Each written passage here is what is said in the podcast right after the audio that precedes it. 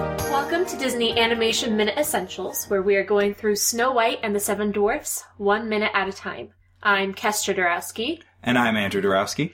and today we are joined by Joseph Dorowski from the Protagonist Podcast. Welcome. Thank you for having me on. Today we are covering minute 36, which begins with Doc saying well while they're looking over a sleeping Snow White, and it ends with the dwarves' noses popping um, over the foot of the bed, One at a time. one at a time. Yes. Yes. And there is a bit of Mickey Mousing in, I was in going that to mention moment. that. Yes, Yeah. We're using that term now. as you should. Yes. So welcome, Joseph. Joseph is my brother, yes, and I am the producer on the Protagonist podcast, which Joseph and his friend Todd host. Todd will be on in a couple weeks. yes. So we knew each other before we were doing that podcast, Yes. Uh, I for should hope for a so. little while. uh, but we've been working on that podcast for a couple years, and I am very happy to be a guest on your podcast, Andrew and Kestra. Yes. Thank you. Um, d- Joseph and I had pondered a number of times about what it would take to do one of these minute by minute podcasts, specifically for Marvel movies. is Yes. what we had always talked about um, Iron Man and, and the whole Avengers, The Avengers franchise. universe, yeah. Instead of the X Men, which I think we both prefer X Men to the Avengers comics anyway. Uh, as comic book characters, yes. As film franchises, no. Yeah. Um, and then I met and married Kestra, who is a Disney person, and so that is the minute by minute movies movies by minute podcast that ended up being made um, first. But maybe one day. Maybe one day when time just presents itself free flowing from the sky to us.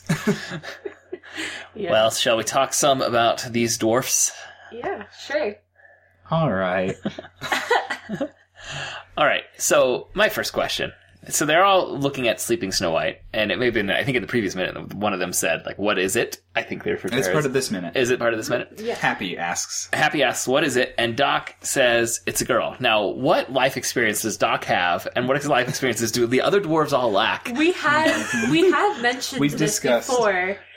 Um, What their and- conditions are in and- relation to the rest of the world, The outside and world. civilization, and society. And I think, and for the most part, we've basically said we feel like Grumpy probably has more of an experience outside of mining Mm-hmm. every day, or however many days they mine Mhm. a week. And it does show in this minute that he seems to to have a bit of um, uh, an opinion on women and the outside world and other things like that. And it also goes in throughout the rest of the week too when But- they discuss other things. But I, I- so it seems like Doc and Grumpy know Seem to seem to know something. what females are. Yes. Um, but the others do not.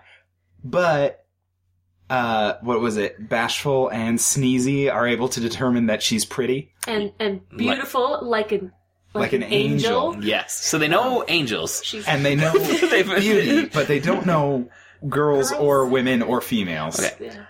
I guess I, I want to take one step back. This is to a previous minute, so you, you've already done the high ho mining scene, right? Which- Yes. what seems That like was- a very fruitful mine, right? There's lots of. Yes, it's, and it's they toss the ones that don't sound, Sound good. right. Um, the economy of this, you know, who to whom are they taking these jewels after they've been mined? Do you want to I have a explain? theory. All right, because I, I think I'm going to assume So- Doc and Grumpy must be the ones who have a middleman or go into town or something. Or something. Yeah. Because they, they're not growing all their own food, and they are supplied with food somehow. Yeah. well, we, we have discussed this. Yes, we, that- there have been Um, that several was our. um, thoughts that have uh, come Yeah. from these That, things. that was our week with uh, Norman and Cassandra from Lord of the Rings minute. Uh, okay. and you know both of them. Yes. Uh, and it, it was a good minute because dwarves. yes. Uh, so we established a theory where one, they are cursed to do this perpetually. okay. Uh, two, there is a monster that echoes back the words of the song, or not the words of the song necessarily. Um, or well, it doesn't echo what they say; it echoes Right. other words. Yeah. Um, It completes the song. and I have a theory that this monster's name is Vault. Okay. It so lives in the storeroom that is marked Vault, which they lock from the outside. I accept Um, this. And then the key they, f- right there? They feed it gems. Okay, and so the mine. Is, this isn't really about the economy of the kingdom. This is about feeding the monster that has cursed them to continually feed it. Uh, yes, But- uh, they are cursed. Well, no, we we. uh, th- Our other theory is that they were cursed by the queen Oh, to do okay. it, um, and that is the fate that the huntsman is avoiding when he agrees to kill Um, Snow White. This is a lot of layers that I. I These, didn't- we- these we- we did- theories are this- a this has little taken eight out weeks. there, but I do like the monster named Vault. it's Yeah. it's fun to talk about. Though I don't really think in- that when they were creating this movie, they were thinking that there was going to be a monster named Vault or any curses really involved. well, I guess uh, I mean There's not much. the curse can go beyond just feeding it. They are also providing the monster entertainment by doing the call and response style singing that they Uh-huh. do, uh, in which the dwarves are doing the classic call and Yes. the monster does Um, not responds. We have an additional theory, or I do, that um, the gems that aren't good enough, Mm-hmm. um, for whatever reason, they, they don't sound right because Mm-hmm. Doc taps them with a hammer and, And they then- sound clunk, clunk, clunk is, is the ones that get tossed away. Uh, my theory is that at the bottom of that cliff where, where Dopey drops them is the Kingdom of Hyrule. and they just land in the grass and you play the Zelda games and collect them. All right, another theory: if these jewels are being used to feed the monster, the ones that don't sound right are rotten, flavor wise. Probably. yeah. Yeah, there's there's a reason only the twenty and fifty carat and up. They, gems- they taste sweeter. yeah, Yeah. uh, and they they toss them into the into Vault's vault, and they lock it at night so he doesn't get out, and they keep him happy and keep things safe for the kingdom. Well, I'm sorry for any listeners who just had to retread that, but I really enjoyed that theory. I haven't had a chance to hear it yet because we're recording this before those ones get released. But th- I love those theories. All of yeah, them. it, I think it gets fleshed out a little better with Okay. with Norman and Cassandra. All right. Uh, but so so go, circling back, Doc and Grumpy seem to know what women are, right? Yes. For whatever reason, and the others are oblivious, but no women are beautiful. At least two of them. Mm-hmm. And also angels However, I, exist and are beautiful. I I just thought of this. One of our guests was it, uh, it wa- was it Jerry, um, who told us to keep an eye out. In, Oh, About for, for Dopey? the theory that Dopey was a female dwarf. a bald female dwarf. Yes. I- yeah. I mean, Um, all the others have facial hair. right? Yeah. Yes. So There there are is a things like the distinction. lack of facial hair, um, the the more fluid movements. Mhm. Um, Yeah, there's Things definitely like a that. grace to uh, I, to Dobie that the other. I, I was hesitant to say grace, but I mean, of his there's- clumsiness. Well, fluid. Yeah, but A- like a the fluidity animation. Mm-hmm. and, and grace to the animation of clumsiness. Yeah. and doesn't he also have spectacular eyelashes? But that's not uh, totally unique to him. Yeah, Okay, and that one's a not- bunch okay. of the this bashful especially has Mm. Right. a bunch of eyelashes. Okay. And I think most of the dwarfs do too. Yeah. uh, they At least come when and you go. s- z- zoom in on them. Yeah. Oh. Okay. But um Well, I was gonna say, so Doc clearly has some experience in the outside world. Grumpy also Doc had some definitely- sort of negative experience in the outside world because he is one misogynistic dwarf. but he is grumpy. Yeah. So he kind of thinks everything is awful and wrong. It's it's possible Doc, his experience is all book learning, That's true. um, whereas Grumpy's does seem to be personal experience. And- he, and- he has a he, well, everything feels personal for Grumpy. Right. everything is personal to Grumpy. But uh, so some of the quotes that he gives about women, Uh, they they're poison, female. All females is poison. yes, Pi- uh, it was like Poison. Paisin, Paisin almost. It's it's a Poison? I I did not know he was saying poison the first time I heard it. We, It was hard to Oh, we tell. turned on the closed caption to make sure that's what that word was supposed to be. Some thi- of the way some of the things he says is very hard to understand It's tricky. or um make sense of. He also says all women is filled with evil wiles. Wicked wiles. Wicked wiles. Okay. Uh, to which someone else asks, "What's what are wiles?" and Grumpy says, I don't, know. but I'm again them. Yes. Yeah, so he is he's had some experience with with the female gender and it- Or- he uh he has not reacted well. He, I mean, it's possible.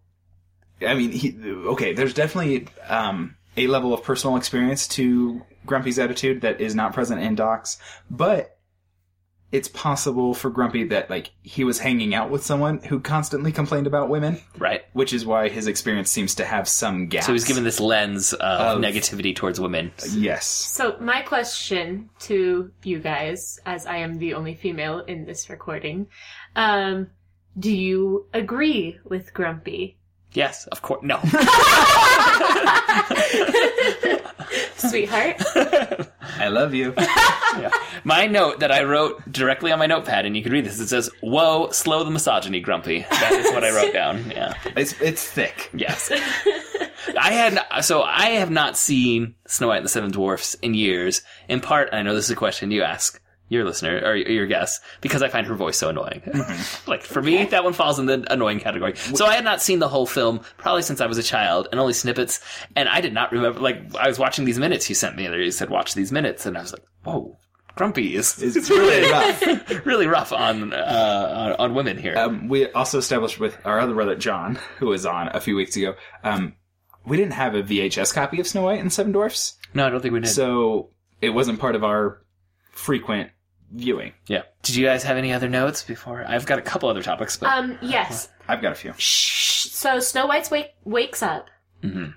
And she asks, I wonder if the children, and then she sees their eyes, and then she screams, oh, and covers herself with the that was- blanket. that was my only other but note. she is not in a nightgown. Yeah, she's, she's in her dress. Thoroughly dressed. fully dressed. But at the same time, I mean, this is a whole set of eyes on you as you wake up. I think it's a natural inclination to grab and cover yourself. Though it does, cr- it does, it made me think about like the odd power dynamic and who is the transgressor in this situation Mm-hmm. because she has, you know, moved into their house while they were away at work. but suddenly she feels um, a sense of like violation, Violation, uh-huh. as they've infiltrated her sleeping space. yeah, and I completely understand that move. Again, you're waking up and there's a seven eye She or- also or, seven sets of eyes. doesn't looking know at you. how close they came to killing her. Yes, they were they were poised with pickaxes and, And other clubs. Mm-hmm. Yes, and they were ready to bludgeon her. Uh, that was uh, would that be the last? that was Yeah. that And, the very and, Right, end and of- if and the she previous had been dopey running out of the house, she would have been p- poked at by long stakes that Yeah. were trying when to when be Dopey like ran a out lever. of the house last week, um, they they bashed him, thinking he was the monster. So he, he- he was covered in a bu- bunch of pots and pans. in a barrel. right, but I mean, even this is also this weird dynamic here where they're like threatened by her and about to to uh, uh, attack her, uh, Mm-hmm. and then they're scared of her and they hide, and you get a row of dwarf butts on screen. Yeah. uh, and Oddly defined butts of dwarfs. Which the I do animators wanna took some know. special care in Yeah. defining Yes. those dwarf butts, and and then uh, she's scared of them and panics and cowers and covers herself up, A- and then we start to have this you know misogynist uh, discourse from from Grumpy about how evil women are. One second. I just realized as we were talking about Dopey running out, I should have realized this last week. Um, he has a barrel around him and the pots and pans. That's reminiscent of some of the elements of earlier designs of the dwarfs that are in your book. You're right. Yeah. If you pull out that, that same page, you'll see at least one of them wearing a barrel, one of them with a with a tea kettle on its head, um, and things like that. It's like that all checks out with um with his his monster run. Okay, I, I, as I was doing this, I actually just realized one thing. Uh, going back to your theory of them being cursed, Grumpy was the point person when they were being cursed, and his only experience with women is the evil queen. That's why he's so That- has all these assumptions about women. That could work. Yeah. Um, I'm trying just to find- adding a layer uh, You're- you're fine, and its but- backstory. Who drew those early designs? It does not say for these ones Okay, with the barrels, but Ferdinand Horvath did the other ones that, Uh, a lot of those elements did make it in. yes, like the long cloak for Dopey. Mm-hmm. But Oh, yep. That's a man in a barrel. And okay, what is Dopey doing in there? yeah, it, it, those are some weird uh, yes, listeners. This is one of the only times we actually have all of our people in one room, so we get to show Joseph the the things we're talking about. And again, that is from the book Snow White and the Seven Dwarfs, a creation of a classic. Otherwise known as this show's Bible. Mm-hmm. Yeah, it's, it's frequently referenced and and always um, on. Unfortunately, it has not been referenced last. It was referenced once last week, Oh, and has it does not play any part this week. Well, I'm glad we got it in. yeah, uh, but you always have it either in your lap or next to you when we're recording. Yes. Um, it's a it's a great book.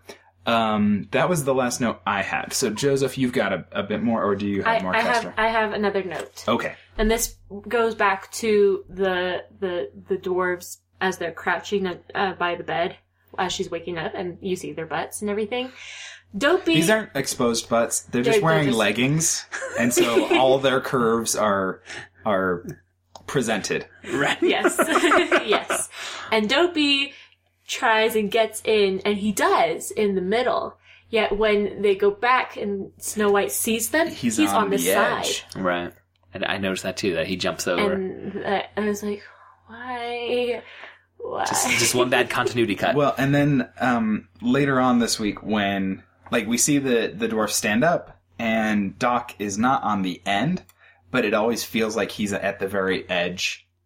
Whenever it cuts to him in a close up, Mhm. and so I for a long time I was like, why does he keep gesturing to that empty space to his side? It was like, oh, right, sleepy and um and and bashful. I, I have it. think. it. I have it written down. It's bashful and sleepy. Bashful and Sleepy are on that side of Doc, and I kept forgetting because it somehow feels like he's at the other edge. yes, Um, was this mentioned when, uh, I guess it would have been, uh, Lord of the Rings Minute, uh, people, Norman and Cassandra, right? Uh, did they mention Doc's glasses?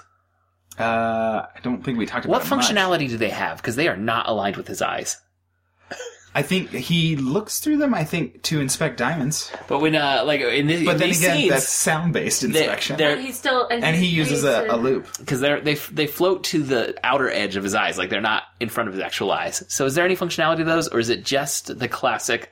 I want to look intelligent. I'm thinking it's probably the classic. I want to look intelligent. Maybe they thought he was I going. want to feel like Doc is in that vein. to, may, maybe He's not Vanity Smurf. No, wait, Well, wrong, no, wrong no. franchise. no. I mean, like the animators wanted that. Yeah. Yes, not, it, sp- it- not that it was for the Doc's the personality. shorthand for Yeah. um, intellectual. I don't think Right. they were probably thinking, yeah, he has bad eyes, and we'll focus on that.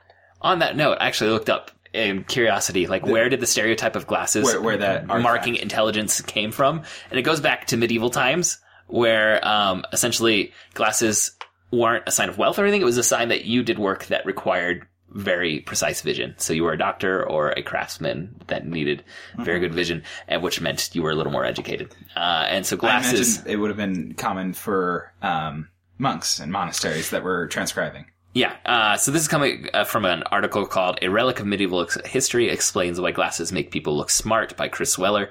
Uh, and it says glasses signaled that you ne- needed your eyesight more than other people. If you had glasses, it was because you were counted among the select few whose jobs required the ability to see fine details. Uh, and it says there's like the first portrait uh, of a Venetian man with wearing glasses. Uh, as far as we know, the first portrait of anyone, uh, you know, surviving portrait of anyone wearing glasses uh, is from 1610, and it's believed kind of before then. Uh, it was kind of had a neg- negative stig- stigma, but it takes a turn in the. Uh, in the 1600s towards meaning intelligence and uh, now they're so common like uh, I, this article says like well more than half of americans wear glasses but uh, but it still is used in pop culture uh, that, you know that stereotype is perpetuated that glasses are a signal of intelligence Right. 1600s would have been heading into or out of the Renaissance, uh, Italian Renaissance. uh, i mean 1500s is when the renaissance is really kicking off i want to say yeah. So it would have been getting out of it where they were now depicting glasses um, on people. So so they may have uh, avoided depicting people wearing glasses because of that negative stereotype up to that point. yeah i, I would guess let's see hold on i'm just going to double check this before early renaissance is considered or well the high renaissance is kind of early 1500s Okay. so So that that portrait you're talking about would have been breaking towards the end of it. yeah uh-huh yeah Okay. uh, i just well okay i'm, I'm going to say that for another minute i Okay. think we're probably Uh, Um, the last thing I wanted to say, and I can't find the animator about it, but The I've mentioned the five dollar gag before, where Walt paid um, someone five dollars for making a moment where he laughed and thought it was funny. Yeah, which um, Um, we learned is about seventy bucks today. Yes. Um, the when I look around like on at articles and in my book and um and things like that, the main scene or the main moment uh, that they talk about it being a five dollar gag is the noses popping up over the foot of the bed. Okay. So I don't know if that's like the original five dollar gag or if that's just the most known for it. I, but- I wish we had a catalog of all the specific five dollar gags. then we could really get a sense of Walt's sense of humor. Yeah. Yes. Like we'd we'd actually really learn something about him. Uh huh. I don't think they kept a record of that. Yeah. Talking about the animators real quick. Have you have you talked about the nine old men? Uh, yes, that Yes. came up a little bit a few weeks ago. Yeah. Like the, the just their and most of them were starting out right around the time of Snow White with Disney, and their influence on modern animation today is just astounding. When you start to track like just the the genealogy, like if it was of like who worked with whom, these those nine men were so influential. One of my favorites that I found out when I was just looking up a little bit before coming on here, Brad Bird. Uh, famous animation director, director of The Incredibles, directed uh, Iron Giant. He, he's he's essentially one of the quintessential founders of Pixar. Yeah. He sent a, his uh, a a test animation that he did when he was 13 years old to one of the nine old men, and they were so impressed with it that they mentored him. uh, Okay. coming coming up. So, uh, but, I mean, a lot of that, like I saw on a Mental Floss article about the uh, the nine old men, uh, as they referred to, that said like the one of the designers for Frozen worked for someone who worked for someone who was trained by one of the nine old men. So, like it, it's, it's uh, for some of them it's several tracks down. generations, but for Brad Bird it was like one one to one. Yeah. Um, it's I I love thinking about the the history that was happening as they were making this being the first full length animated feature, um, kind of the first dramatic animated feature of any real note. Um, in a lot of ways, especially for for the Disney studios, they were you know entirely slapstick comedy, um, short cartoons, and it, it, like the change that happened to the industry afterwards Yeah. um, I think is really, really fascinating. And trying to track down the the hard facts of it is is nice, but I also love trying to imagine um, just the the things that people were inspired by from it. Yeah. That's all I have for this minute. Do you- I, I'm good for this minute. Okay. Then we'll wrap it up today and we'll be back tomorrow. But if you want to hear more of Joseph, what can they do? You could go subscribe to the Protagonist Podcast or just visit protagonistpodcast.com. That is a podcast where each week we talk about a great character and a great story, and it's pretty eclectic. Um, one week we might be talking about an Sh- a Shakespeare adaptation. Uh, the next week we might be talking about a Hulk comic book. Yes, but it's really good, and uh, I'm really proud to have worked on it the whole time. And I know Joseph and Todd are really proud to have developed it and, and brought it to what it is. And actually had it come out weekly for over two years now. Yeah, we have not missed as as hard as that is to believe. Uh, but it's not a daily podcast. You guys are tackling that right now. So yeah, good- so I wish you so luck. that's a little different. Um, But if you are at our website, then it's Yeah. at the same. it's the same thing. Protagonistpodcast.com slash dame is our page So- uh, as part of the Protagonist Podcast website in general. So just look through all of all of yeah, that gla- Oh, website. glance at the other links, especially the support link. um, but you can also subscribe to our feed, share us with your friends. Please share us with your friends. We know you have that Disney friend who just wants this knowledge. Uh, Kestra, when, me. whenever I mention that, Kestra points to herself because she is that I- Disney friend I to a am lot of that people. Disney fan. Uh, but yeah, share us with that Disney fan in your life, uh, and then share it with someone who's not. but most of all, come back tomorrow for another minute of Snow White and the Seven Dwarfs. But until then, just whistle while you work.